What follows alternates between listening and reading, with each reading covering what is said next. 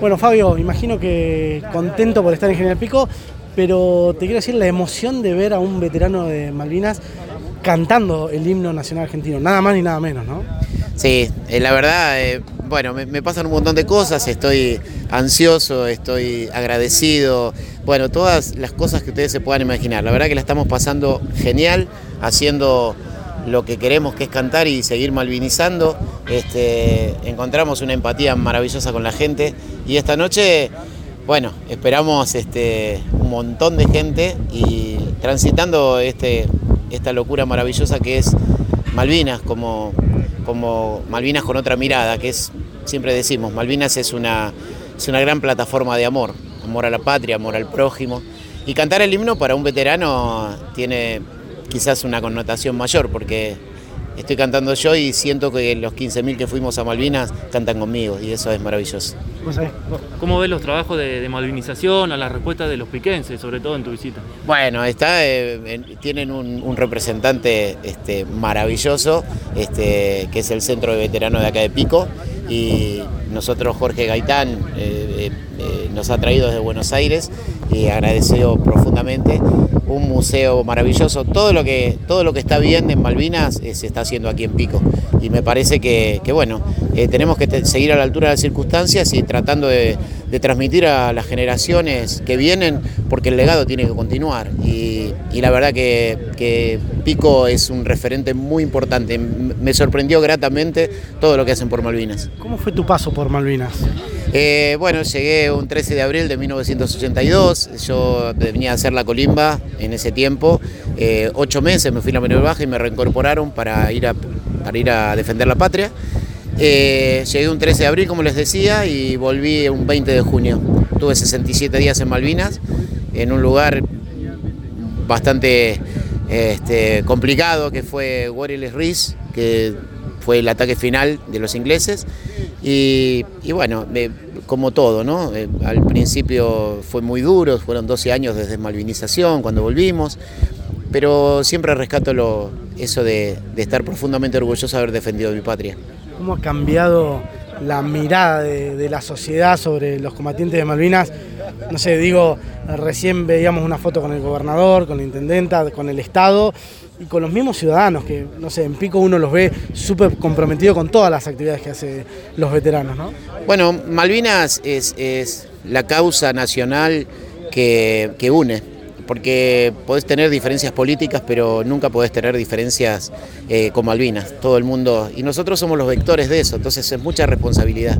Eh, siempre decimos, tenemos, tenemos que seguir este, eh, con esta realidad que hoy, hoy estamos muy bien con, el, con la gente, pero hubo momentos donde no nos sentíamos así.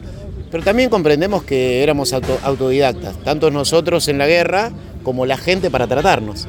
Entonces, todo se fue mejorando y a partir de hace unos años ya eh, el, amor que sentimos de la gente y, con lo que nosotros tratamos de ser responsables es maravilloso. Es levantarnos y el mismo del corazón y, y esto de venir a cantar acá y que hablar con el gobernador pero sin ninguna connotación política, solamente el hecho de seguir manteniendo el fuego sagrado de Malvinas en el corazón de todos. Me pasa lo que te preguntaba mi colega, eh, consultarte porque algunos excombatientes de General Pico nos mencionaban que en gestiones nacionales anteriores por ahí tenían cierta distancia o no eran recibidos. Hoy cómo está la situación, tienen reuniones, los reciben, los escuchan. Sí, sí, no, nos reciben muchísimo. Eh, como todos, hay diferentes tendencias dentro, hasta dentro de, los veteranos, porque también hay diferentes eh, este, caminos políticos o, o, sentimientos políticos. Pero si, lo importante es la causa y, la causa está sobre, sobre todo los egos personales, este, la verdad que tenemos una muy buena recepción del Estado, de muchísima gente. Nosotros estamos la preocupación más grande del veterano hoy a los 58 años es cómo va a transcurrir este momento hasta el día de nuestra muerte. Y por eso, PAMI, tenemos que tener una muy buena cobertura médica, porque ya no tenemos los años que teníamos a los, a los 20 años, ya no se necesitaba tanto y ahora sí la necesitamos. Entonces, estamos muy preocupados por eso.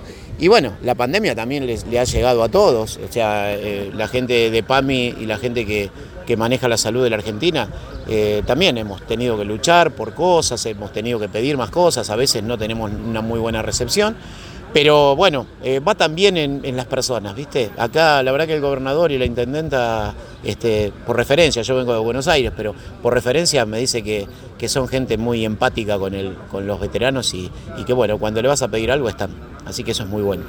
¿Cómo afectó la pandemia a los excombatientes de, de Malvinas? Porque, a ver, si, uno consulta a psicólogos y demás, puede decirte que a la población en general los, afectó el tema del encierro, pero consultarte específicamente sobre los excombatientes, que muchos han padecido cuestiones sentimentales, cuestiones mentales también.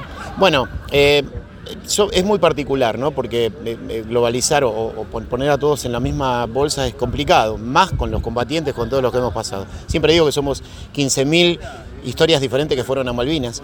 Pero nosotros particularmente, yo pertenezco al Centro Veterano de Guerra de la Matanza y lo que hicimos fue, desde el primer día de la pandemia, durante 100 días, fuimos a cocinar para la gente que menos tenía. Eh, y le damos de comer a 700 personas por día. Toda gente del conurbano bonaerense que, bueno, muy afectada y nosotros estábamos ahí. Y lo que sí sentía, por lo menos yo, era que como que había transitado eso ya en Malvinas. En Malvinas tuvimos hambre, tuvimos frío, y nosotros éramos un poco los que ya habíamos hecho esa gimnasia y estaba bueno que se lo transmitiéramos a los demás. Entonces le llevábamos la comida, le dábamos un, abrazo y, algo de camaradería y nos hizo muy bien, hicimos catarsis muchos de nosotros con esa posibilidad también de ayudar a la gente. Gracias. Gracias a ustedes.